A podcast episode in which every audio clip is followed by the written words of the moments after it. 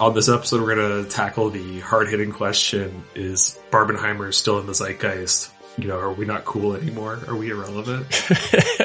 because we do this so intermittently, we're so delayed in like tackling new movies. It's like, hey, remember uh, a month ago when, more than a month ago when this movie came out? These two movies? Well, guess what?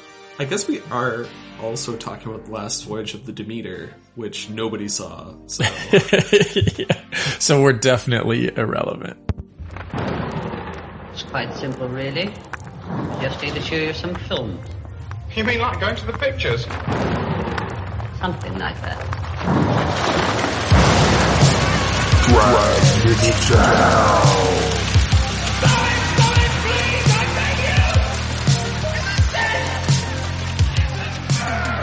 Welcome back, everybody, to another fantastic episode. I'm Mitch. And I am Stefan, and this is Drag Mitch to Hell, the show where I subject poor Mitch to genre movies that I love, but believe he will hate. But right now, we're just having a little bit of hell.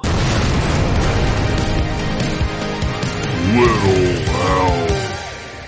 So, we're gonna obviously do Talk to Me, Barbie, Oppenheimer, and I think we end with Last Voyage of the Demeter because that one I do want to talk about uh, in spoiler terms. Sure. So we don't have to like get people to jump around like, oh, skip this time code or whatever. I think we can just like do it at the end, talk about it generally, then offer a like spoilers incoming. And if you haven't seen the movie and it's likely you haven't seen the movie, at that point you can choose to either uh, listen to us spoil it or go see it. The choice is yours. So I think that's I think that's That what we'll works for me. I don't really have a whole lot to talk about in terms of films. Like I've got the, I've got Talk to Me, Oppenheimer, and Demeter, but I didn't, haven't really watched uh, much else recently. So that's pretty much all I have. I've been watching uh, Love Island, which has been a hot mess. It's been great. Yeah. Yeah. Sorry, I, I guess I have two things. I saw, uh, here, let me pull this up really quick. I saw Satan Wants You, which is a Canadian documentary, uh, about the satanic panic. And it's more specifically about the Michelle Remembers book and it, kind of like its history, as well as the relationship between Michelle and her psychiatrist. And I thought it moved briskly. It's an hour and a half. It, it, it's well produced and it looks slick. But if you're familiar with this this uh, this case, it doesn't really offer too much, uh, you know, in the way of like new material. And, and it's funny because Sarah Marshall, who does the "You're Wrong About" podcast, is one of the people that that is interviewed for the movie, and she did a podcast series on it, and it's like it's so much better. uh, and also, so it's it's directed by two dudes, and my Letterboxd review is essentially that. Uh, and my, my partner is the one who actually said this, but it does feel like towards the tail end because Michelle declines to be interviewed for the movie. She's still alive. Uh, it allows like her sisters as well as, you know, other people being interviewed to offer basically it, the, the, she ends up getting together with the psychiatrist as they're kind of like developing this, you know, uh, satanic ritual abuse story that they're going to be uh, that will become part of the public zeitgeist in the early to uh, early 80s and it goes in, I think until the early 90s roughly is kind of like its its duration. But um, basically they start to say that oh like she just wanted she was saying like she's a crazy woman saying anything to get this guy is kind of like how it became towards the tail end of the movie. And it just felt like it maybe needed a little bit more nuance like uh, uh, uh, it's just it, it, it, needed more development and if we're going to choose to focus only on like one specific event of the satanic panic like this book and it, it, it does go into like the mcmartin uh, trial as well but it, it doesn't really go into anything too deep so um, like like it doesn't go to like Dungeons and Dragons, um, and and there's what? Yeah, I mean, there's, there's like a ton of stuff that you could explore with a Satanic Panic uh, documentary, but this one just chooses to focus on Michelle Remembers, and, and if that's what they're going to do, I just expect to learn something, I suppose. And if you're familiar, I don't think you're gonna like get blown away by it by any means, but you know, worth checking out. So that's Satan Wants You.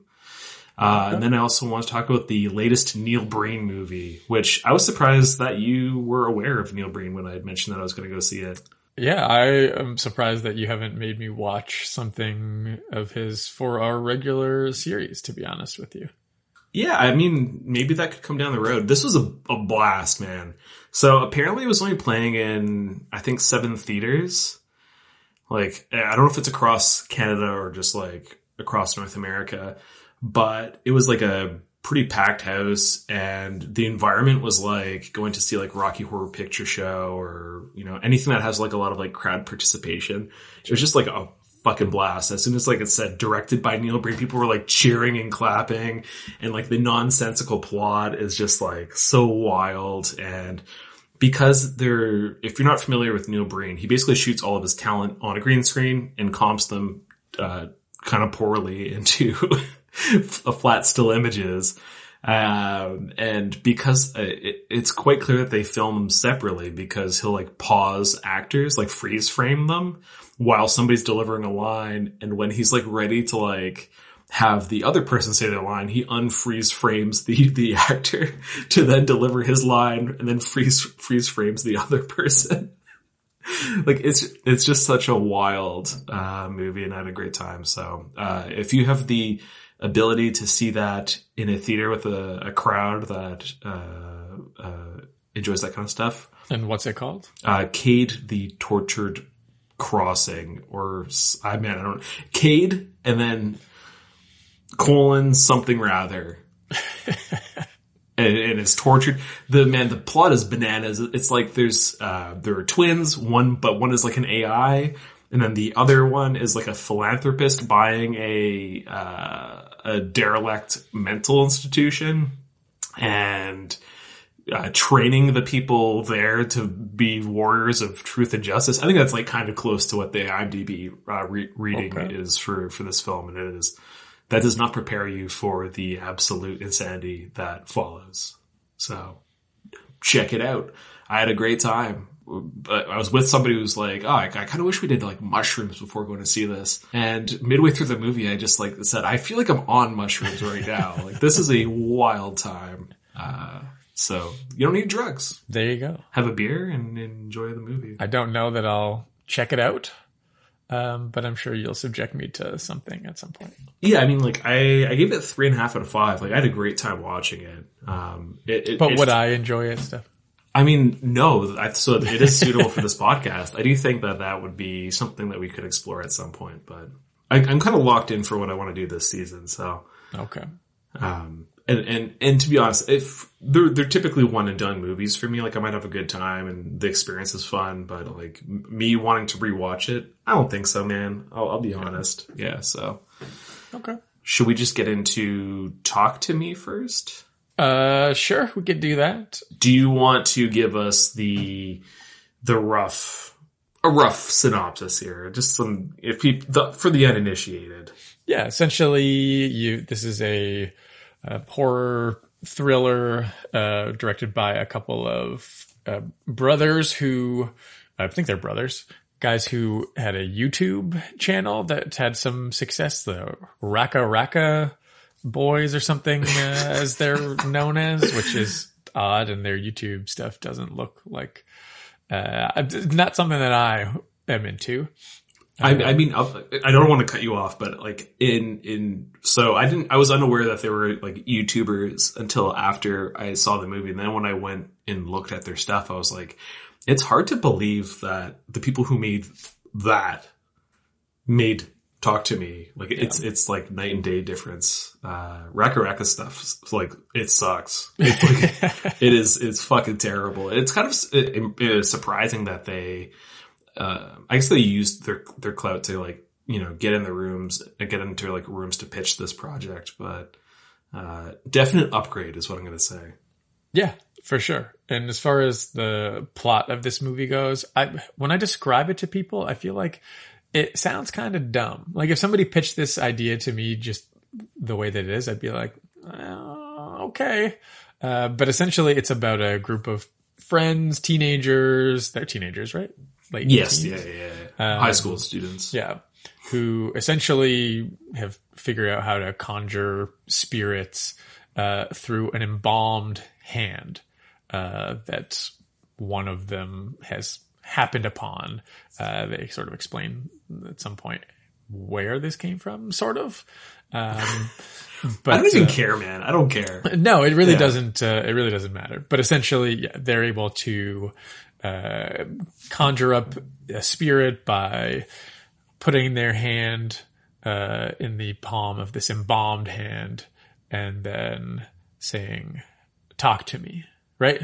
Uh, and then I like I let you in. I think Right, The, so that's- a two parter. So you so you say talk to me, and then you can see the like spirit uh, in the room, and then when you say I let you in, then they like basically take over your body. Um, and once the connection is broken with the hand, then that's it. But you can't do it for too long, or bad things happen. You have 90 seconds, baby. You got to get in and get out, or you have to. They have to get in and get out. I guess. Yes. So there's some like sort of odd rules where you, you, if you think about it too much, you're like, how did you discover that like the 90 second mark is the mark where, you know, the demon will stay, it'll stick around if, uh, if you don't cut it off. Um, but it, it really doesn't matter to me. I mean, like I said, the plot when I describe it, it is like, okay, this doesn't sound like anything that is, you know, the plot itself doesn't get me excited about the movie. Uh, but what did get me excited about the movie was the reviews were great and you saw it and told me it was great. And then somebody else I know saw it and also told me it was great. And I'm like, all right, I'm sold. Uh, as you probably know at this point, I don't watch the trailers for the movie. So I had seen essentially nothing from this movie, uh, going into it. And I had a ton of fun watching this. This is a, a real good time at the movies for me. Yeah, I told you that uh, it was like an anxiety attack for me. Like, like basically, there's a uh, a moment where the the movie the movie turns, and you kind of understand like where it's going to go with its plot. And from that point onward, I was just like anxious the whole entire time because I, have talked about it on this podcast. I don't, I don't, uh, I, I, I, I get really, really affected by movies where the main character starts to unravel essentially and, and can re- result in like embarrassing situations. Like I just, that is like horror to me. Anything embarrassing, I'm just like, I want to get out. I don't want to wallow in this. Uh, so it's just like incredibly effective. And like, I, yeah, I guess like the premise does kind of sound silly, but like, you know, it follows as like a, a, a sexual disease haunting. Like, it sounds fucking dumb too, but it's great. Um, and, and I've, I've listened to some podcasts and they were just like, I don't, I don't buy the, the concept that like teens would do this. I'm like, man, I was a goblin as a teenager. I would for sure do this shit. Like, where did you grow up that you don't buy that like people would do this? Um, so I think that is a silly argument. And also just like, it's just the jumping off. And then from there, it, I, I do see that maybe uh, a viewer might think that, uh, uh, somebody violates the 90 second rule and that's kind of like what creates a lot of the drama in the movie just i don't want to talk about it because i think that maybe people still haven't seen this so i don't want to Yeah. like ruin anything but from that point onward it, it kind of spirals out of control and you could make the argument that it does maybe like feel like a little bit like rudderless like it, it, it feels like it doesn't have like a traditional like we're gonna reconcile all of these problems and it's going to be like a little bow at the end. It kind of just does its own thing. And I found that more exciting personally, but I could understand how like somebody might be perturbed at its kind of like, uh, spiraling out as, as the story spirals out of control, feel like it loses like a little bit of structure or something to that effect. Um, I, I get that, but Yeah, sure. Uh, but it wasn't an an issue for me either. I think that there's a lot of really good stuff in this movie. I mean, the performances are great. There's, uh, I won't touch on it specifically, but you had mentioned, uh, sort of one visual moment in the movie as being like incredibly haunting. Um, and Oh, yeah. you know the one I'm talking about, Yeah, yeah, which hundred percent, uh, was like, God damn, that is fucking creepy. yeah. Um, it- it's it's a very effective uh, movie with what it's doing, and I do think that I mentioned this to you before, but uh, right from the the jump, it's got just like great energy. You're just like thrust into it. It's got a great cold open, um, which sort of just sets the tone for for the rest of the movie. Uh, and I do think you're right about the teenagers doing this. Like it's almost like they're doing a drug, essentially. Yeah. like they're getting high off of like this thing because there's no. I mean, initially there's like perceived danger, but once you've sort of done it the one time and nothing really happens other than some sort of silliness that they all record on their phones, then they're like, all right, it's my turn to, to do it. And they all film each other and do stupid things. And of course, that's what teenagers would do if they were, were given this ability. Uh, but I think it handles it well. I, it's not a movie that is full of jump scares at trying to go that route, which I appreciate. And I also liked that, uh, I felt like it could have gone a route of, okay, all the people who are doing this, like this sort of group of teens who are involved, are now all being uh, followed by the demons or or spirits or whatever. And then, okay, now it's th- this guy and it's him in alone in his house, and the demon gets him. And then, the, Yeah. you know, like sort of offing them one by one. I feel like that- that's a poorer version of this movie that could have easily been written, uh, but it doesn't do that. It's like Flatliners, essentially. The original Flatliners. No, Yeah. well, I mean, I assume the remake is the exact same Probably. thing, but like, I didn't watch it. and I don't care to watch it.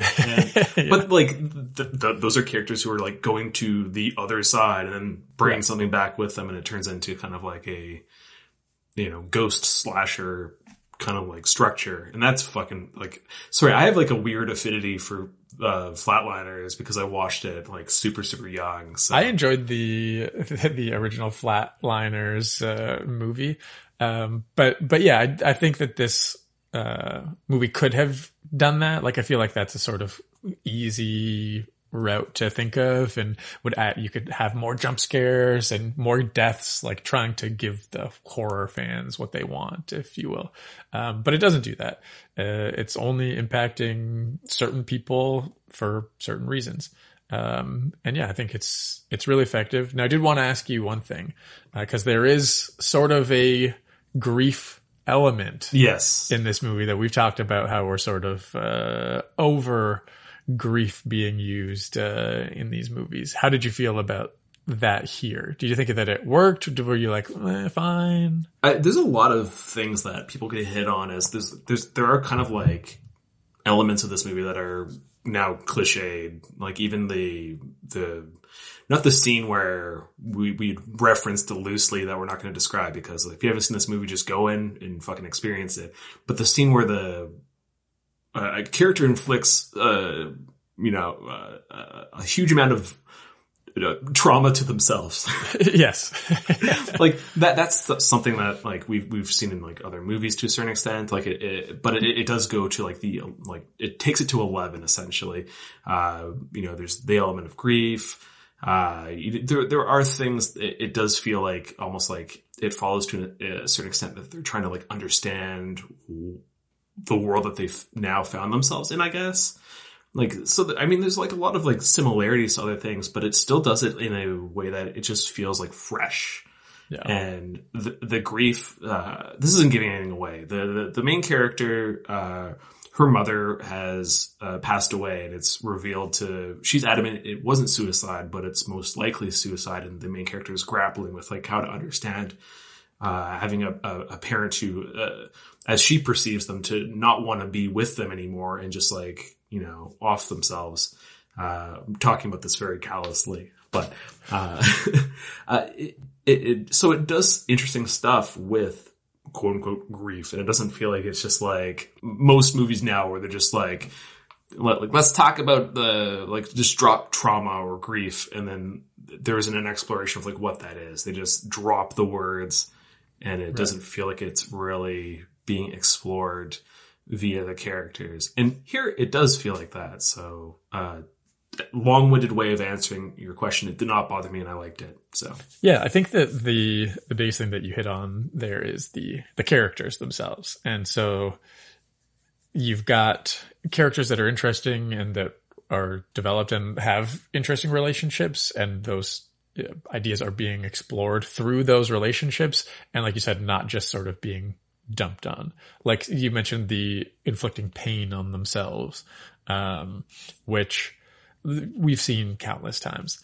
Um, but because of the relationships that have been developed to this point in the movie, I think that it's more effective that way because we're invested in this character and we don't want to see them inflicting pain on themselves, um, not only for them, but for the other character's relationship with them. And it's like, how is it going to impact them? Because again, I feel like I'm being very vague in this description. But, it's very uh, hard to not spoil stuff. it really is. Um, but yeah, done very well. It's a it's a lot of fun. I enjoyed the hell out of this movie. It, I'll definitely watch it again.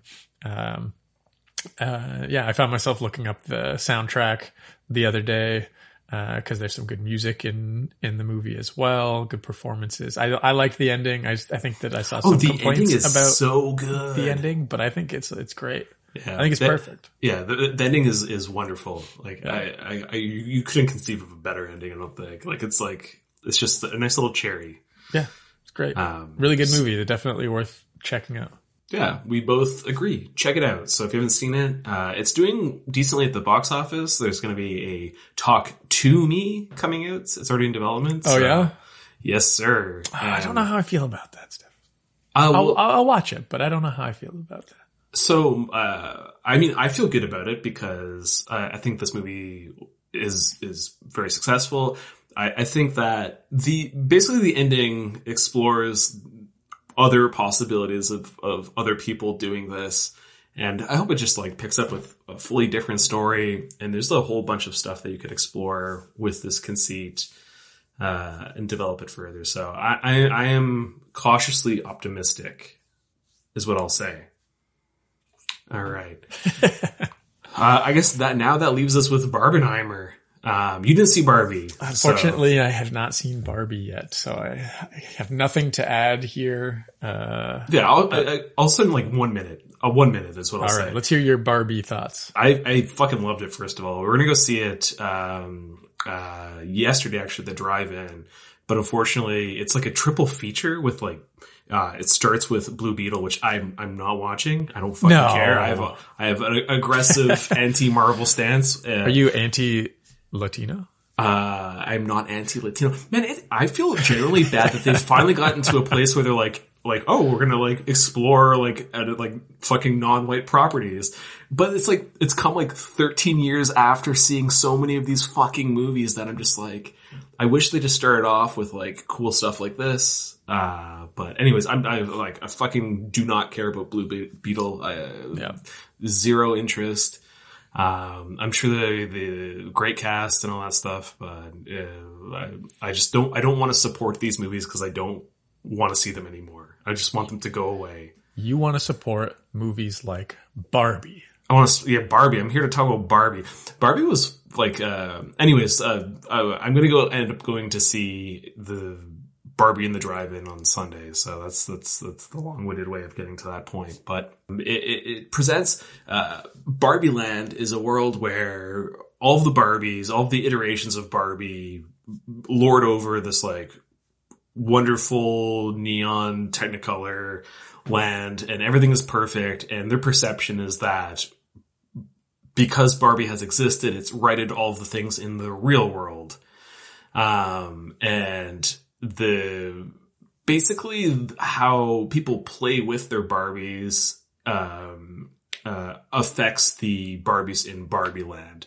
So the, the, uh, uh, stereotypical Barbie is, is the, is the main character played by Margot Robbie and, and basically she gets infected with uh, thoughts like, "Hey, have you guys ever thought about dying?" Which is like a wonderful fucking line of dialogue uh, in it. And I'm, I'm, I'm sorry if I've spoiled it for you, but uh, it it basically explores her realization that uh, the world outside isn't as great as they thought, and Barbie hasn't fucking done anything. it's surprising that the, that Mattel allowed this movie to get made because it is such a wild swing, and uh, the characters do talk in kind of like a like like a superficial way. That's the style of the film. And I, I, I know you'd mentioned that like, oh, some people thought it signposting, like talking about, let's talk about issues or whatever and, and, and not oh, like, uh, like, uh, preachy, I think is what you'd said or Yes. something. It, they, they do talk superficially. So sure, I guess like to a certain extent you could say it's preachy, but man, it's just so much fun. I thought it was incredibly funny. Its final moments, much like Talk to Me, are fucking awesome. Uh, the, the beat that it ends on, I was just like, was hollering, uh, with laughter. And also an annoying theater experience, let me tell you. Uh, somebody brought uh, children that were too young for this movie. uh, of course. They were just kicking my seat for like 30 minutes and then like going, like whatever fucking stupid kids do, like making obnoxious noises. Classic children. Classic children. This is an anti-children podcast. you goddamn right. fucking get your children elsewhere. Um, yeah, I'm looking forward to watching it. I've heard mixed things, pretty much all across the board. I've I've heard uh, thoughts on. Uh, you know that you really enjoyed it, and obviously it's done very well, both critically and uh, commercially. Um, but then, like I said, I've know some people who genu- generally liked it, but like again thought it was preachy. Um, and then other people who were like, "This is boring." I thought it was a boring movie. Yeah. Um, so like I've heard everything. So I'm going in still optimistic. Um, but yeah, I, I literally I've learned more about the movie in your summary of it than I had knowing anything about it because I haven't watched any trailers for it. Um, I've seen a bit of like marketing here and there through, you know, either like Instagram or YouTube five seconds before I can skip the ad. Um, so I've heard the, uh, do you guys ever think about dying line? Um, It's so fucking good, man. But Uh, A plus. I've, I've tried, I've done my best to avoid, uh, and they basically anytime I see anything related to the movie, I just try and skip it, and you know, because I don't want anything spoiled. So uh, I've still pretty much know nothing about the plot of this movie or what, what I told you is, so. is, is like five minutes and where it goes is like, in, in, like, uh, I think amazing personally. I don't like, I don't understand being bored in this movie. I can understand thinking like, oh, the jokes don't land, but this movie, I don't think can be criticized for being boring in any way. Yeah. like, I don't know. That's me personally. Like that, that to me is like a, uh, a position that I don't, I don't get, but Yeah. Well, I'm looking forward to it. I I say I think I'm going to go see it tomorrow, um, but that just depends on you know whether or not I can convince my partner to to go with me. is she just fully disinterested? No, she's just she's just fully uh, against wanting to leave the house. Respect, uh, on, on Sundays, it's like uh, I just want to do nothing and like you know if, if if I leave the house on Saturday and go to like an event, then Sunday's like no, I just want to chill before I go back to work on Monday. Um, and I'm like, this is just we can chill at the movie where this isn't like a big thing. But anyway, we'll we'll see. We'll see if we get there. I think that we I think I can convince her to to go. Um, but she does want to see the movie, so uh, yeah. Hopefully, Just I can play that Chingy you know, song and you're good to go. Play that Chingy song. Wait, who does who does the ticket to the movies, shorty? it is not. Uh, It's not Chingy. It is not Chingy. uh, I believe it is like a an African man uh, who just like randomly appeared on YouTube one day, and people uh, thought it was amazing. Uh, take you to the movies, baby girl. Yeah, anyways, you just play that song and you're good to go, man. Bangs. Bangs, that's it. I got that popcorn. I know what things you like. Yeah. Oh, what a great uh, Oh, reference. man. No, Yeah. not Chingy, who I did uh, get to see a little bit earlier this summer. Is Chingy the hotel guy? The Holiday The Inn. Holiday Inn, chilling at the Holiday, The Holiday Inn. Inn. Yeah, okay. Yeah. Uh, also, uh, wonderful lyricist, clearly. Yeah. so- oh man, I'm an idiot. Uh, so uh, like I, I, I, I've, I got bangs wrong. I'm not seeing Blue Beetle. I think I've just been outed as a full racist in this episode. Uh, pretty much, yeah. Yeah. I'm sorry guys. I'm just trying my best here. Uh, Yes. So Why don't we move on to uh, one of your uh, heroes as a white savior, uh, J. Robert Oppenheimer, J. Robert who saved us from the Japanese. kind of communist, but maybe not. really loves the Bhagavad Gita. That's right. Yeah. Um, all right, so uh, this is about the atomic bomb. I thought this movie was good, and that's it. That's my review. that's all I have to say. Uh, we have uh, Killian slash Cillian Murphy. I, I I learned the proper pronunciation like a week ago, and I fucking forgot immediately which one is the appropriate. I'm pretty sure it's Killian. It's Killian Murphy. Okay. Uh, he he stars as the titular Oppie, uh, J. Robert Oppenheimer. We have uh, uh, Matt Damon as uh, General Groves, I think. Yes. Uh, Leslie Groves. Leslie Groves. Who uh, he looks nothing like uh, the real. Uh, just Google that for, that image for me for one second. I'll, I'll wait for you. Just Oh, I thought it. you were talking to the to the listener. So Oh, no, I, no, I I don't- looked. you fucking live your like lives, guys. here. Uh, I, I looked him up be, after listening to the last podcast on the left series uh, about him, and he is a portly fellow. uh, and Matt Damon isn't necessarily the best uh, comp for him. Uh, Yeah. but it, it's you know they they gave Damon a, a little punch. Uh, A little punch. so he- I, he doesn't look like the anthropomorphic pig that like should have been casted in this role. sure. Yeah, What about John Goodman?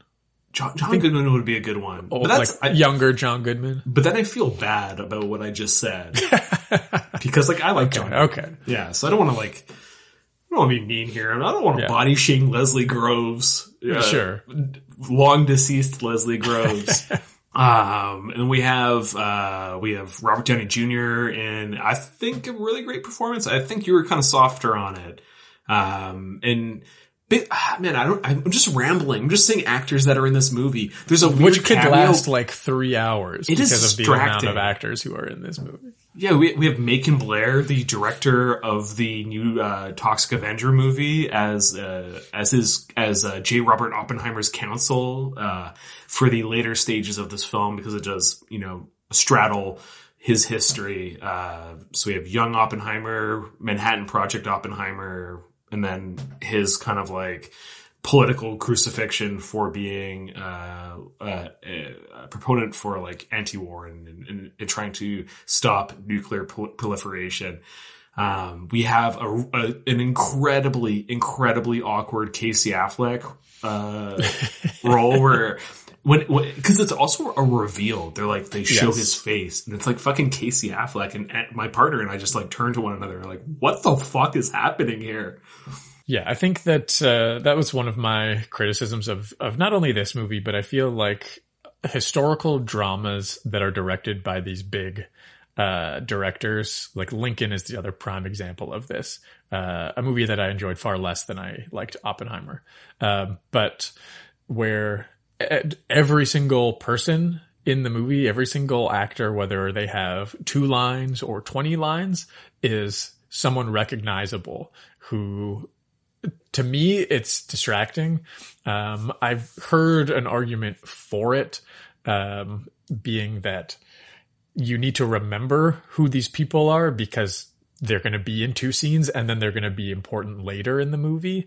Um, so that's why you need to remember rami malek's face because a random other guy you wouldn't remember.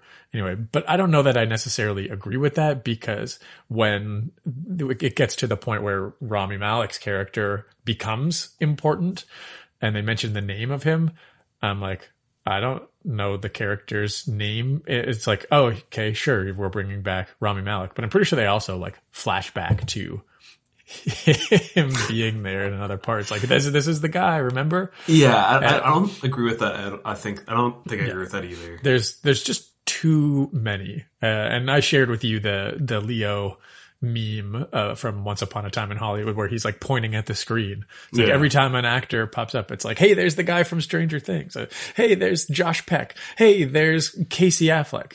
Benny Safdie or wh- whichever Safdie brother acts is in it too. Yeah. So I I did find that distracting uh, uh, in the movie again, especially with Casey Affleck, because like you said, you hear his voice, and then immediately I'm like, I know that fucking voice. Like, is is that him? And then they reveal, and it's Casey Affleck, and I'm like, okay, like sure. Here's a, here's another here's another A list actor who's in the movie for you know one scene. Um, so that was something that I didn't particularly like about this movie. I would say generally I did like the movie. Um, I think there's plenty of good stuff in it, uh, but I'm not a uh, Christopher Nolan worshiper by any stretch of the imagination. I think that the movie is flawed. I think that it's overlong, uh, and I do think that it, much like other Christopher Nolan films, it plays with timelines in a way that I don't think is enjoyable for me. I think that the first probably 20 to 30 minutes of the movie just feels like rushed and is is feel the editing is strange because you're balancing between um the pre Manhattan Project, Cillian Murphy, uh, sort of introducing Oppenheimer. Uh, at the same time as you're cutting to the later stuff with uh, Strauss and Downey Jr., um, and also the sort of coming together of the Manhattan Project team or like the I don't know it just it feels like it's a little all over the place and it's trying to really quickly speed through the beginning to get to now we're in Los Alamos and we're trying to create the atomic bomb and so it just moves too too fast in between these multiple storylines I just had a hard time like settling into the movie until they were actually in Los Alamos doing the testing, like leading up to the Trinity test and stuff like that. So that was something that I didn't love about the movie. Um, and uh, yeah, it's three hours long, but it just felt like there was so much condensed stuff at the beginning. It's, it's like, almost like an Ocean's 11, like getting the team together. But if you're combining the getting the team together sort of montage stuff with two other like timelines that you're also like trying to balance all that. I just found it to be a little bit messy uh, and disjointed for me uh, at the beginning there. So that's that's one thing. I mean, I have a, a number of criticisms. I feel like, but that was a, a major one. Yeah. And then, uh, I mean, I, I don't know if this is fair, but this is just like how I felt watching it. Uh, basically the way that the movie unfolds, Strauss or slash Robert Downey Jr. Um, it is stealthily doing a like uh, a political investigation of J. Robert Oppenheimer to remove his security clearance for the government uh, via a trial to get all of his personal history on the record. Um, and then also there is a confirmation hearing for Strauss. That's the kind of like the parallel. Uh, they're not parallel, sorry. Like the, the confirmation of Strauss is after the trial, um, and that has a bearing on the way that it goes. But it, it feels like because Oppenheimer isn't involved in the confirmation hearing at all, it feels like disjointed. I understand that it, one is important for the other, but it just feels like the ending is about Strauss. It isn't about Oppenheimer. For me, I was just like, I, I just want this movie to end, and I'm not super invested in whether or not uh, Strauss is confirmed uh, in the U.S. Senate. I think question mark. I don't know what his like political uh, appointment is going to be because I forget and I don't care. Yeah. Well, and that was another issue that I had with the movie was that it loses steam towards the end because Strauss becomes the focus in that area. And as much as he's involved in the earlier stuff, like he's, his stuff is interspersed in there. I've, I just didn't find that I cared either about where this was going. So after the Trinity test is completed and we've moved on to this last probably 30 minutes of the movie, um, I just was like, okay, like, sure, this isn't all that, uh, interesting to me. And we've already been here for two and a half hours. So like, let's wrap it up. Um, yeah, certainly didn't uh, enjoy that last bit. And it's not that it's poorly made by any means. I think that Christopher Nolan is, for me, mostly like a a technician. Like, I, he's not a bad director. I do think he gets a ton of praise. Um, and I think that a lot of people are sort of blinded by their love of him. And I do think he's good for movies. Like I like that he's around and that this movie was such a huge. You don't you don't wish him gone. no, Get that fucking uh, Christopher Nolan out of this world, man.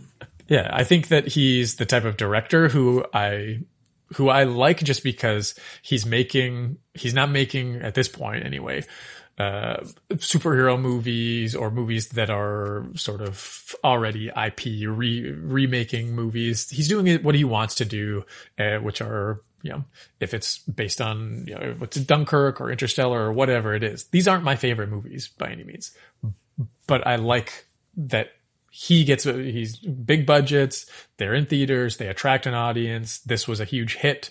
Uh, i like that people are going to see an r-rated sort of movie that's not based on some intellectual property that already exists. Um, and, and and as far as the movie goes i guess i should talk about things that are good in it as well which i think that the stuff in Los Alamos, the Trinity test, everything there I thought was really well done. Um, leading up to the test, I think everything is executed really well. The acting in the movie is great. I, I think that Robert Downey Jr. is very good in the movie. I've just seen a lot of, he's going to win an Oscar. Like he's the, he's the guy. This is, this is it for him. And he might, but I don't see this performance as one that couldn't easily be, uh, eclipsed by another actor in another movie. Uh, it just it it doesn't stand out to me as like holy shit, like this is the the performance of the year. Um, whereas I do think Cillian Murphy will probably end up being the, an Oscar winner by uh, next year. Um, because he really like he's in probably every well i guess not every scene uh, but he's he's in a ton of this but he carries the movie. Um, and he's clearly a man like burdened with the uh, weight of this whole thing on him for a, a portion of the movie. Um, he's he's really good. Uh, i can't say anything negative about the performances in the movie itself. Um, so plenty of good stuff. I found that the score was both fantastic um, and also not needed in certain moments. Like there were, there's moments of where there's score and it feels epic, intense, and, and really great. And then there's that sort of same vibe from the score in scenes where it's just a couple people talking. And I'm like, this doesn't quite fit this scene. Like, I'm not sure I love the use of the score here. Um, so it's sort of both a plus and a minus for me uh, in the movie, but plenty of good things. Enough to recommend it. I think that it's definitely worth watching. Um, is it a movie that I think I'll watch multiple times? Know, maybe I'll give it one more shot a couple years down the road, but I don't know. The the runtime alone sort of puts me off. Uh, and I don't know that there's anything in the movie that really makes me want to go back and and and revisit it. It could be something like Interstellar, where there's maybe the the Trinity test. I'll go back and, and rewatch once it's out and available, and and I steal it. um, like Interstellar has, I've, I've rewatched the scene on the planet with the giant wave. I've never seen it. I don't care. Don't want to watch it. Oh, okay. Personally, yeah. Um, well, that's like that was the the best moment in the movie for me. Uh, a movie that I think is also too long, loses steam at the end, and goes in a direction that I don't care for. Um, and that's why I've never watched it in its entirety again. And maybe I will one day, but uh, I don't know that I will. Um, so this could be that. Um, anyway, Even The Dark Knight has the same fucking problem. Like everybody's like, "Oh, it's a you know perfect movie." It is not. The last thirty minutes of that movie are a fucking mess. Like his like like every cell phone creates a like bat sonar for him, and like that whole stupid like ending of that film is like kind of junky. Um, so I, I think this is a constant problem almost, even you know for The Dark Knight. uh, I've had this conversation with a few people about the Dark Knight where I'm scared to watch it again. Cause like when it came out, I was like, fucking this movie's amazing. It's so good. Christopher Nolan's amazing. Um, and then, you know, rewatched it within a few years, but in the time since, cause that movie came out, what, 2008? Um, it's I've seen some like clips here and there, and I'm like, this looks kind of goofy. Like, it's like I don't know that I want to revisit this movie and completely change my perception and be like, oh, this is kind of dumb. Like, sure, there's good things in it, but like, eh. Um, because I'm not a fan of The Dark Knight Rises at all, and I feel like if I go back and watch The Dark Knight, it'll be closer to The Dark Knight Rises than my memory serves. Uh, I so- have a revelation for you. Um, I don't think The Dark Knight Rises is a good movie, but I don't know why. I, I prefer to watch that than The Dark Knight. I don't know why. I, it's a bad movie, but there's like something about it that I'm just like, this is so stupid, and I'm just kind of like in. So I have a question for you. We're neither of us are clearly Christopher Nolan stands. Yeah, Um, but if you're picking one, what is the best Christopher Nolan movie? What's one that you would go back and rewatch, if any? uh, Memento, I think, would be my my one. All right, moving on. You? Do you have one? I'm kidding.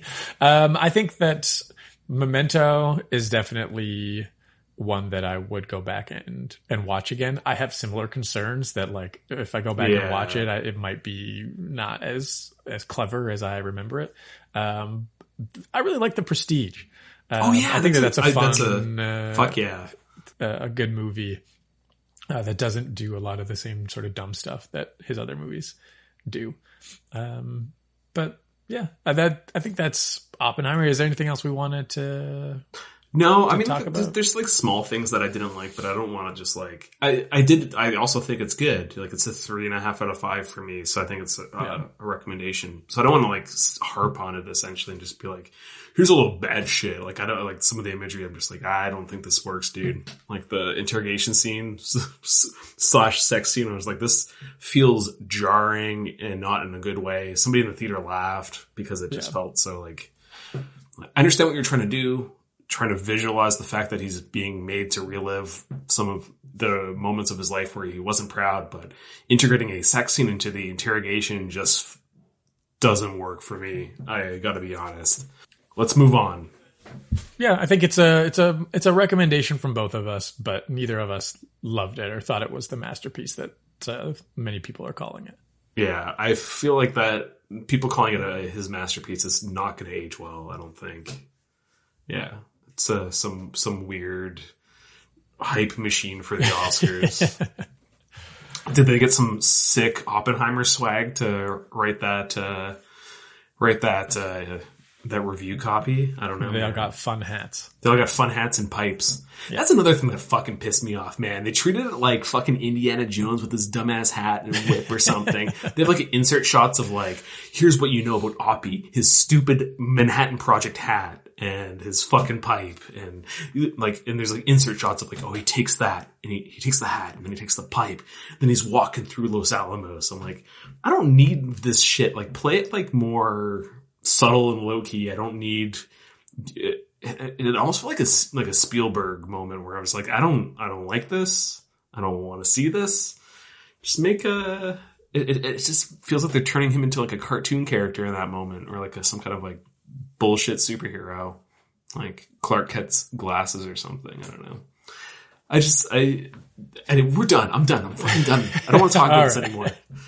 Uh, we have the last voyage of the Demeter, which is uh, memeified as Dracula on a boat now. Um, I haven't seen any of the memes to be completely honest. But I haven't seen any memes for this. I'm surprised that, that they exist. It's probably the fucking studio Yeah. trying to like, please, this worked for marketing. Barbie and Oppenheimer, right? Yeah, I think too little, too late for the Dracula on a boat memes. I personally haven't seen one. I'm unaware of their existence, but apparently it's a thing. We saw this together. We should we should probably probably Yes, we- handhold people through our experience. We did. We well, we had plans to do. Uh, you know, the people were doing the Barbenheimer, and Yes. we were going to do. I don't know if we settled on a on a name, um, but uh, D- D- uh, De, Demerismo? yeah, we were like, all right, we've done uh, the Neil Blomkamp thing on this show. So like we're both and we're both curious about Last Voyage of the Demeter. So why don't we do a double feature of Gran Turismo, his new movie, and Last Voyage of the Demeter, and then we can cover them. And then for whatever reason, I guess positive word of mouth is what you had said. Uh, some weird studio positioning bullshit. Clearly, They decided to push Gran Turismo back by a week. Two weeks, I think? Two weeks. yeah. Uh, and so we did not unfortunately get to see that together. So we only went to see Last Voyage of the Demeter. But yeah, we did have some some chicken wings beforehand. Yes. And then we're like, well, I don't know, killed some time, uh, had a little drink at the VIP uh, lounge Oh, that was so weird. where our uh, waitress judged our drink choices. she had like a smirk every time we ordered something. She was like, "You fucking idiots." I was like, "All right, whatever, man. Just let me live my life." yes. Um, yeah, I don't know. We there were six other people in the theater. Uh, as a uh, a true indicator, as if it were a true indicator, I think for the movie's overall performance. Yeah, this was opening night of the movie. This opening night it was rough. oh man! And then so we we we we I booked us our seats uh, in advance, and then um, uh, we we go to the theater as it's about to start because you know we killed all of our time, and then two people sat next to us. Who picks those seats? You fucking weirdo! Yeah, the whole theater is basically open. Yeah. And you picked two seats right next to two other people. Like, come on, get the fuck out of here. I don't want to sit next to you during the movie. fucking weirdos, man. I don't Who wants it. to sit next to someone? I, like, I don't care if you have like your preferred spot and it's like, I have to, you know, be in the middle, middle section of the theater. There are other spots. Leave one seat. That's all you need. You just need a buffer. I Yeah. don't want to sit next to you. man, I, this is like it's like urinal rules essentially. Like you don't Exactly. just like fuck off. And also, my my personal pet peeve is like I go to the gym at the deadest fucking time. Like it, it's uh after lunch, like two two thirty is when I, I'll go to the gym because it's fucking it's a ghost town.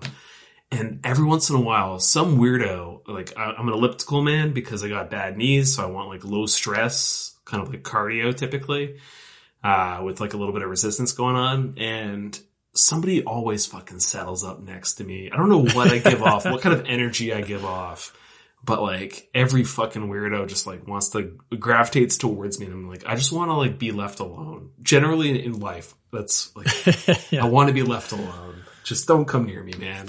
Yeah, if you're going to the gym and you're in the cardio section and there's people, you know, scattered around, you pick the machine that has at least one buffer, one machine buffer between you and the other person, unless you have no choice. Unless you, there's only that treadmill or elliptical available and you have to go next to somebody, then it's, then it's permitted and the other person can't be upset about it because, all right, that's the only one, you, the only option. But if there are multiple options, then fuck off and pick one far away from me. Again, I, I'm the same way. I don't want to interact with you, especially if you're at the fucking gym. Yeah, like for sure. sweaty and gross and doing my own thing. Like, get out of here. I don't, uh, I don't know. But there's a lot of gym etiquette that people don't follow. It's fucking irritating. Yeah. Wipe down your machines. Fucking Wipe do that. down your machines. Uh, we've got a problem. So I work out at the gym at at my work, um, which is full of cops, basically. Um, uh, and so, and people that work for the police. Yeah. Um, so I mean, there's plenty of fucking giant dudes that work out there. Um, but like, and it's, it's not just the police. There are plenty like the civilians. I'm not a cop, but I work out there as well. But people that will be working out on a, like on a bench and then on the bench that's next to them, they've got their phone and their water bottle. And I'm like, what are you doing? Why, why, why does that need to be there? Uh, and I'm sure that's not exclusively at my gym. I'm sure that people do that at any gym anywhere, but it's just like, th- this is a, a relatively small gym. Uh, so there's only like six benches for people to use. And when it's busy, there's, I mean, you're not getting one. So if, if you're taking up two with your fucking stuff, put your fucking phone on the floor next to your fucking thing or put it in your pocket. That's exactly why I have shorts with pockets when, for the gym so that I can put my phone in it and I zip up the pocket. And then if I'm laying down on the bench, it's not falling out. Yeah. All right, I don't even want to talk about Last Voyage of the Demeter. I also want to talk about fucking assholes who don't go to like for whatever reason think that locks are some expensive thing you can't afford. Go to the fucking dollar store and get a lock and put it on your locker so I know it's occupied. The amount of times I'm like fucking opening doors trying to find one that's unoccupied is like baffling. I'm like, fucking put a lock on your shit. Do you want to get your stuff to get jacked? I don't know, man. Like I'm fucking annoying. I can't even like that's that's probably probably the most pathetic thing I can I can whine about at the gym. but still, But it's it's still irritating. Like you said, you're going and it's like, okay, open one. Oh no. Open the next one. No.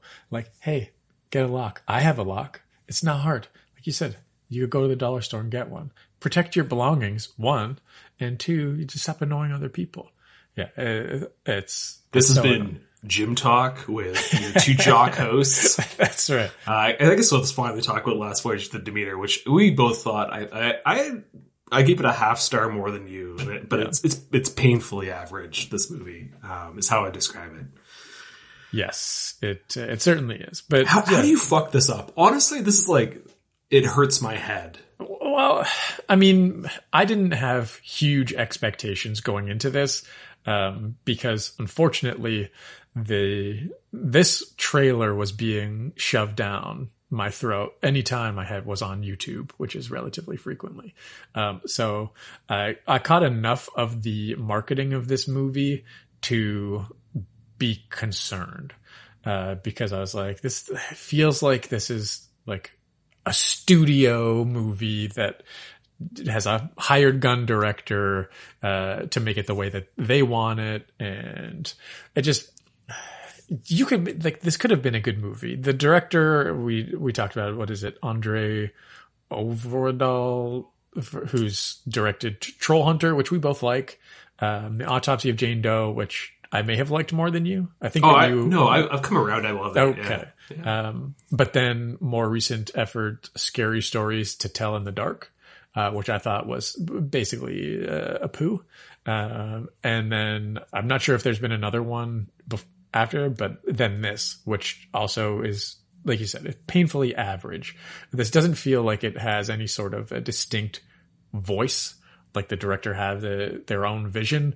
Like to me, this is just, this is exactly what I picture when it, with studio executives that they were saying, this is the movie we're going to make. Uh, be like, you want to make this and this is what it's going to be. It ha- clearly has a budget. Um, because there's, you know, so these big sweeping, uh, shots of the ship on the, like in the ocean and the storms or whatever. Yeah, Uh, and, and it looks good. Uh, it's, that's not necessarily a, a bad thing. Um, You've got some decent name actors who are in the movie as well. Um, but it's just, And everybody gives a good performance, I think, too. Like that's the Yeah. it's more insulting to them. Like uh, David Dastmalchian, who I'm a huge fan of, is great. Liam Cunningham's awesome. Corey Hawkins, who plays the central character, is is really really good. Even the kid Woody Woody Norman, who plays Toby, is I thought like I wasn't annoyed, and that's all I ask uh, for the children in movies is to not be annoyed. so yeah. But, um, I think it just, for me, I thought this idea was fantastic. I think it was probably like four or five years ago. It was announced that like David Slade was going to be making this movie. And I was like, I really fucking love the idea for this. This premise is wonderful. Um, and I think it was you who told me or somebody else who mentioned like this was being described as like alien on a boat. Yeah, And I'm and like- it's Alien Three on a boat actually. I mean, but like, I'll get into like the, the when we get into spoilers, like the the parallels between Alien Three and this movie are like are sizable actually. Yeah. But, um, but yeah, I don't know. It just, like I said, it, it, it could have been creepier.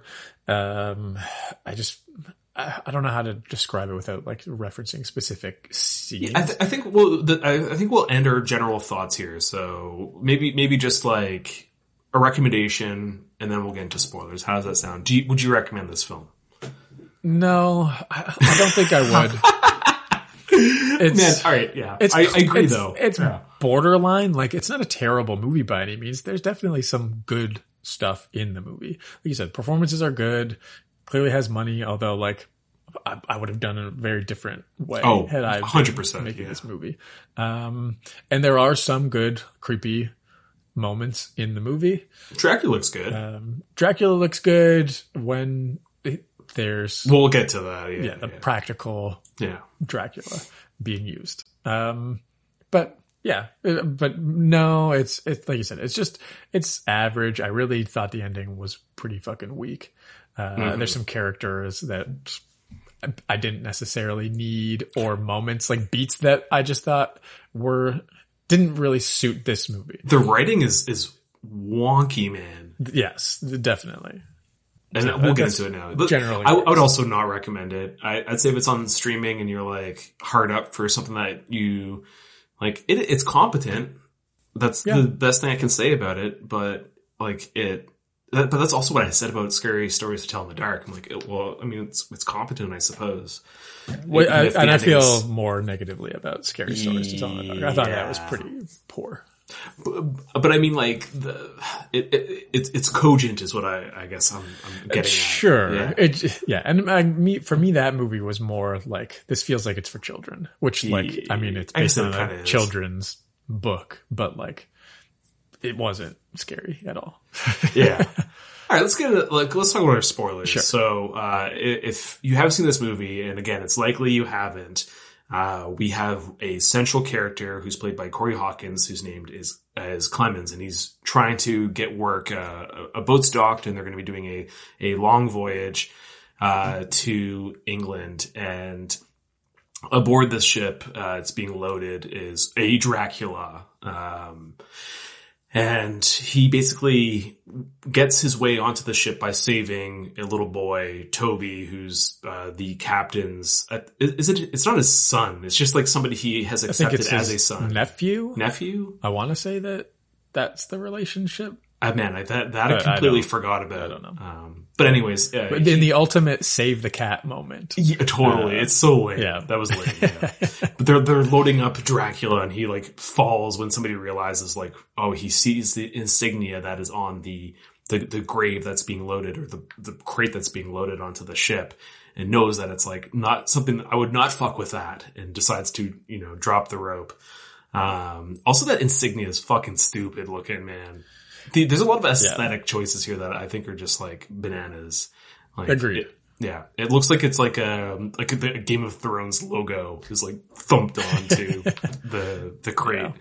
Um, and I have a lot of criticisms of some of the aesthetics of Game of Thrones as well. But anyways, uh, so he gets aboard the ship. We have uh, Captain Elliot, his first mate, as uh, Wojchek, who's played David by David Dastmalchian. We have like a bunch of other people who are aboard the ship, and it, I think that they the the all the actors concretely kind of like give a performance that is unique from one another, and it feels like it is a ship to a certain extent.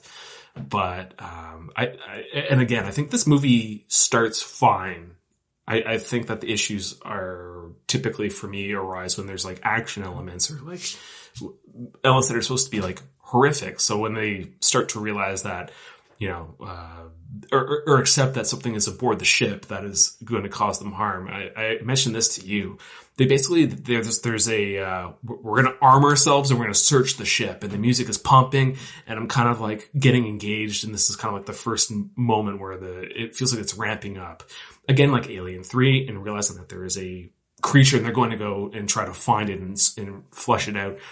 That the sequence just stops, like Yeah. what like what the fuck are you like, really who wrote this shit it, it does nothing you got me excited uh and you you you fucking left me bro like well, and the length of time that it takes for them to sort of make a plan to do anything, it seems bizarre as well. It's like multiple people are dead and being attacked. And I think at this point it's established that like there's something on this ship. It's not like, oh, maybe one of the crew members like you know, Serial killer, yeah. Exactly. It's like, no, there's a fucking creature on this ship. Um, but then it's not like immediately they're like, okay, well then we all need to fucking stick together and, or like only move in groups where like you think that there'd be some sort of plan of attack, but instead it's like, well, we'll just sort of carry on and it's, it's like, well, now two people are going to be up on deck at night, uh, keeping watch, uh, where it's incredibly easy for Dracula to pick you off. It's not like they're together the whole time. They're on opposite ends of the fucking ship. Like, so it just seems poorly thought out that way. And like you said, the sequence where they finally do like arm themselves to go like, let's fucking get this thing. It's like, it doesn't lead anywhere. It's like uh, lukewarm milk is what I described this movie as. Like it's such a nothing burger. Um, so uh, we had mentioned that the writing is bad. There's a sequence where they're they're all discussing their bonuses that they'll get for you know in in like an alien fashion. You know they're all blue collar people who are looking for their bonuses. Um, and the central character Clemens, who is a uh, a Cambridge trained doctor who now can't get work because he's black. Um, and then it, there, he's like, I don't want, I don't want the money. Like, I don't know what I'll do with it. I'm like, are you fucking, this, the dialogue here doesn't make sense.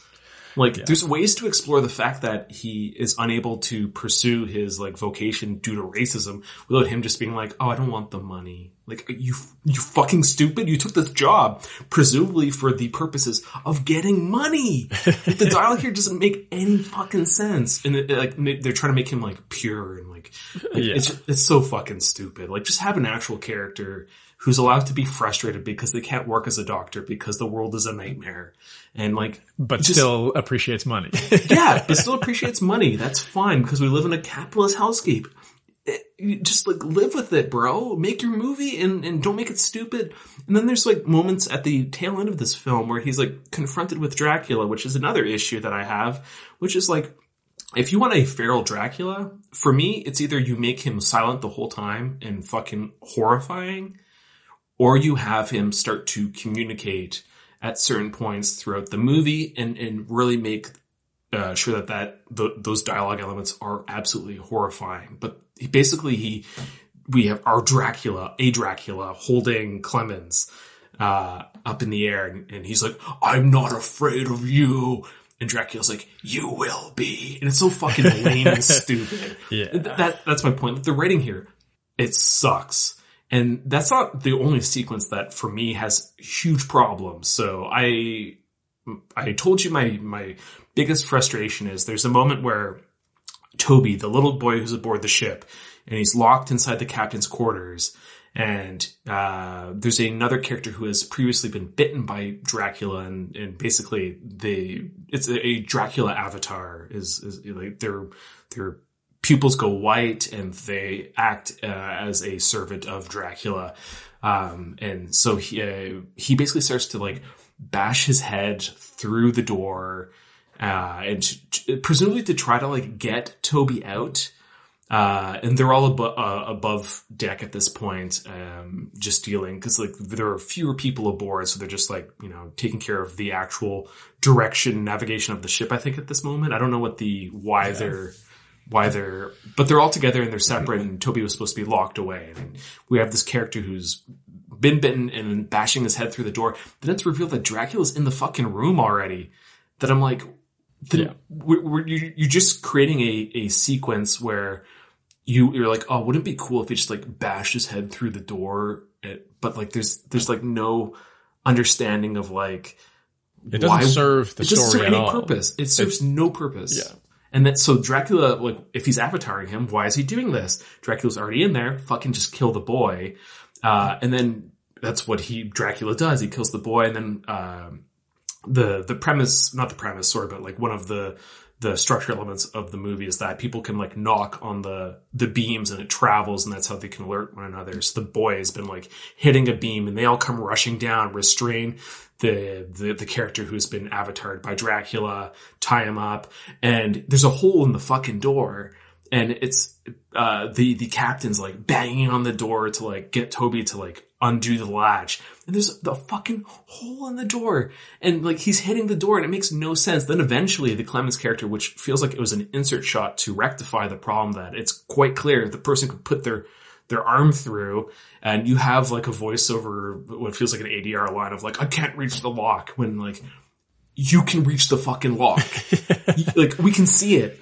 Like it feels like such a poorly conceived sequence that like I like I I if I made that I'd be fucking embarrassed personally. The logic Yeah. is, doesn't make sense. The sequence of events don't make sense.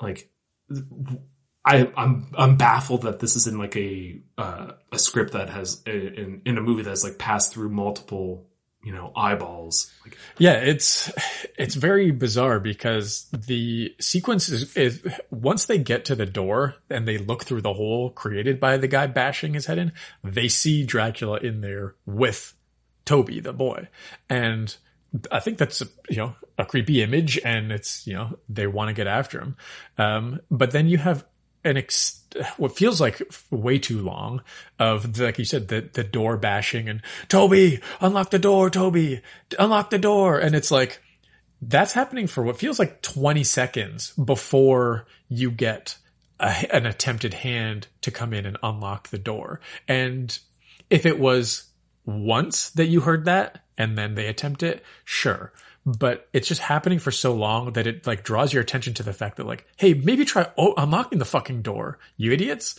Like, it, like you said, it's it's so poorly structured and that not something that is like baked in. Like this is something easily taken out in the edit. Like if you if you watch a, a version of this movie and you see that in there, it's like we could easily just cut out the him like that's a fucking line that's potentially ADR like or just cut that dialogue out of him screaming unlock the door and then just cut right to them trying to unlock it. Like you don't it, it could have easily been resolved and been better. Not great because like you said everything that leads to that point is also sort of makes no sense given that Dracula's in the room with him.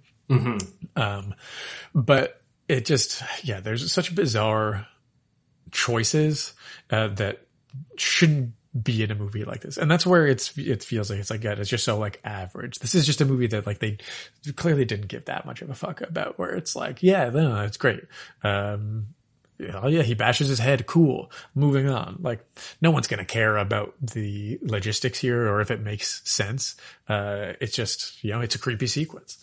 Um, so yeah, I don't know. There's, there's moments like that that are very poorly conceived. Um, but I, some of the dialogue that we've mentioned, uh, is also weird. And I think tonally also the movie gets it wrong in a number of places where there's a character we haven't talked about, uh, who's a female character who they discover in one of the crates. Essentially, I don't, I'm not sure if it falls over and breaks open. Yeah, breaks and they open, yeah. discover that there's a woman in the crate, um, who's clearly like I mean, been bitten essentially, um, and needs a blood transfusion. Uh, and so, uh, Clemens is keeping her alive, uh, and semi-normal, not turning into a Dracula, uh, avatar through his blood transfusions that he's giving her. Um, and she sort of becomes a character once she's awake and sort of, you know, actively doing things. Uh, but the relationship that between her and Clemens and the ship itself, she just feels sort of uh, out of place and and uh, like an element in the movie that is again it feels almost like this was a note that someone got where it's like we need a female in here we can't just have this all dudes and so like well what if she's here um, and doing things. And, and then the moments where like, again, this is the spoiler territory. So she, she ends up dying eventually. Like the, he stops doing the blood transfusions while they're sort of, the boat is destroyed and they're laying on like the, some of the wreckage floating in the water. She sort of turns to Clemens and shows that her eyes are white and like she's a, you know, the sun's about to come up and she's going to die too. And it, at this moment, at a moment with Toby, like it's playing this like somber music, like, oh, it's so sad that like this character has died, but like we don't care about this character uh, to the extent where like this is like a really sad moment. Like this is a like what should be a sort of horror, creepy horror movie thriller with Dracula on a fucking boat. Um, these moments aren't earned, but the score is trying to make you feel like they are, and it just doesn't work. Like uh, her character is problematic in this whole thing where like again It's just such a doesn't nothing. feel like she even really exists to then try and make us think that this is a sad moment of her dying. Like, to be honest with you, sure, maybe with Toby because you get more of him and you see the relationship between him and the captain, but it just feels like it, it's not really sad when any of these characters die. Like, sad isn't the emotion that I'm feeling when a character gets offed in this movie. It's excitement and like creepy is what it should be feeling like. Like again, this should be a fun, creepy horror movie with Dracula on a ship. And, you know, we often argue, uh, talk about how, you know, you need to focus on character.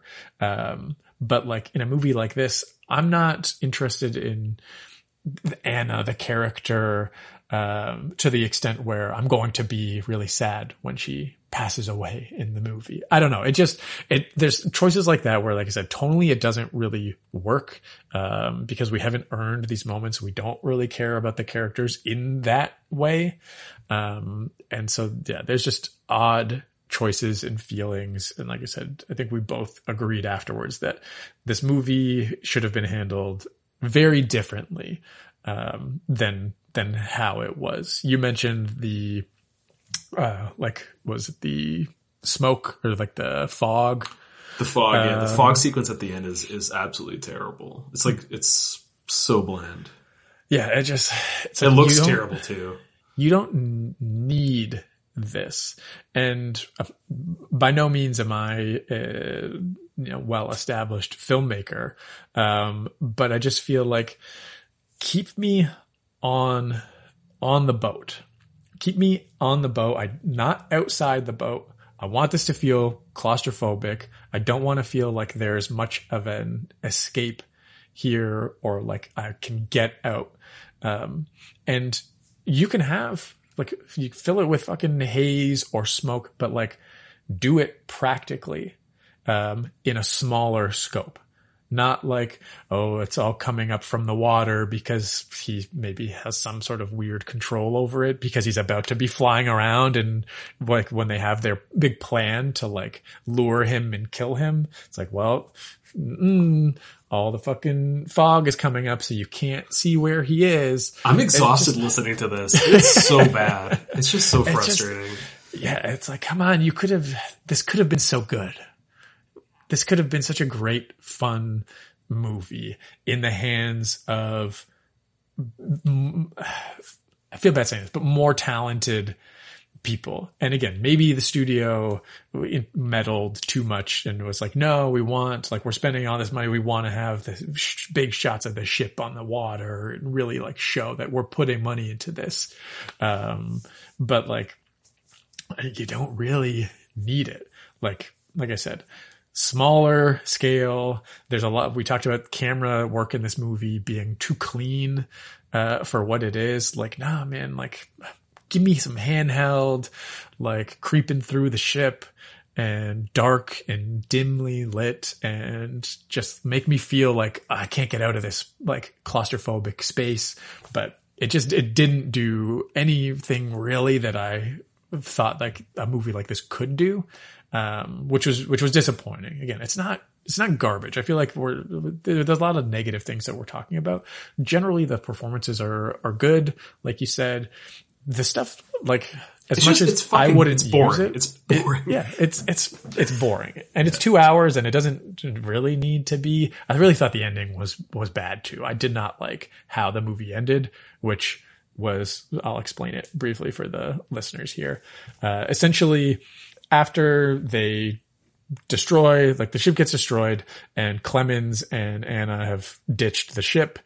As I mentioned, she dies in the water. She gets all cooked up by the sun, but they don't kill Dracula. Dracula is still on the ship when it crashes, uh, into land in England. Um, and the last moments of the movie are Clemens, like sitting in a bar essentially. Uh, is he writing? I think he is because like I think we're getting it's like some sort of like It's meant to like voiceover. it's meant to bookend. So at the start of the film, the the ship grounds ashore and and and the basically the town's alerted and like the local police and they they discover the captain's log and I think that that opening is fucking awesome. I, I like the the the foreboding messaging of like like essentially like hell is like come ashore yeah. but done in a, a more flowery, uh, zhuzhed way. Uh, and I, I really liked it. And there is a criticism that like, why would you make this movie? We already know what happens. I'm like, that's a fucking stupid, stupid opinion. Like we, it, we, everybody flocked to go see Titanic. We all surely knew how that ended. Like, Yeah. like the, how a movie, knowing how a movie ends isn't a bad thing as long as the movie is good. And unfortunately, the problem here is that the movie is not good. Yeah. But anyway, so to, that's that's the kind of bookend. So the main character is then writing kind of like a journal, I think, and and, and, and you can you can take it away now. Sure. Um, and then in the, I, I think this is how the sequence goes. While he's writing in this bar, do we hear like the thumping of the, Yeah. like, of like a, the cane, cane, yeah. that we've previously seen as Dracula, like a cane that was in his fucking casket, whatever you want to call it, with some like I don't know if it's a wolf or like a dragon head like on top of it. And you hear that and the camera shows it and pans up to reveal that like Dracula's in the bar and wearing a fun hat. It's a very fun hat. Yeah. And then like, uh, Clemens realizes and looks and Dracula's gone and he like runs out after to like, you know, see to try and like find him to to kill him. But it's it's got this sort of like silly voiceover narration where it's like, I'm gonna make it my mission, no matter what. I'm gonna find you and get you. And My name's Liam Neeson. this is taken. uh, yeah. And, and it's just like, it's fucking corny and dumb and feels like it's trying to like set up the sequel, which like definitely isn't fucking coming. Uh, we, we knew that before the weekend even ended and the box office numbers came in. Like they're not, this movie is not getting a fucking sequel. And based on how this one went, I wouldn't want a sequel um, because it would just be more silliness and, and boring. Um, so yeah, that's.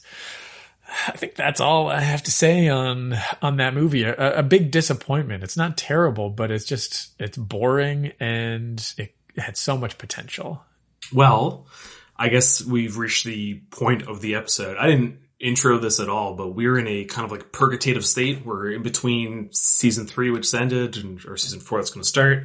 Yes. And typically we will announce what our next film is at the end of this episode, which is right now. And uh, we already kind of like talked about Macon Blair and his Toxic Avenger remake.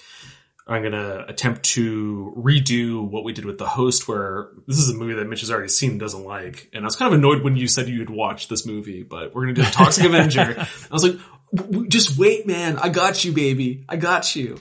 But uh, we're, we're going to dra- re-drag you to hell with The Toxic Avenger. And hopefully, unlike The Host, rewatching this doesn't prove to be a pleasurable experience. I can't imagine it will. Yeah, I don't think so. So this is gonna be a good time. We're gonna start season four off real hard and uh, real right. So stay tuned for that. Uh, right. You need to you need to go to a haircut, and I need to go on a bike ride. So let's kill this shit. So uh, stay tuned, guys. We'll be back. Uh, for now, let's just say goodbye. Bye. Goodbye.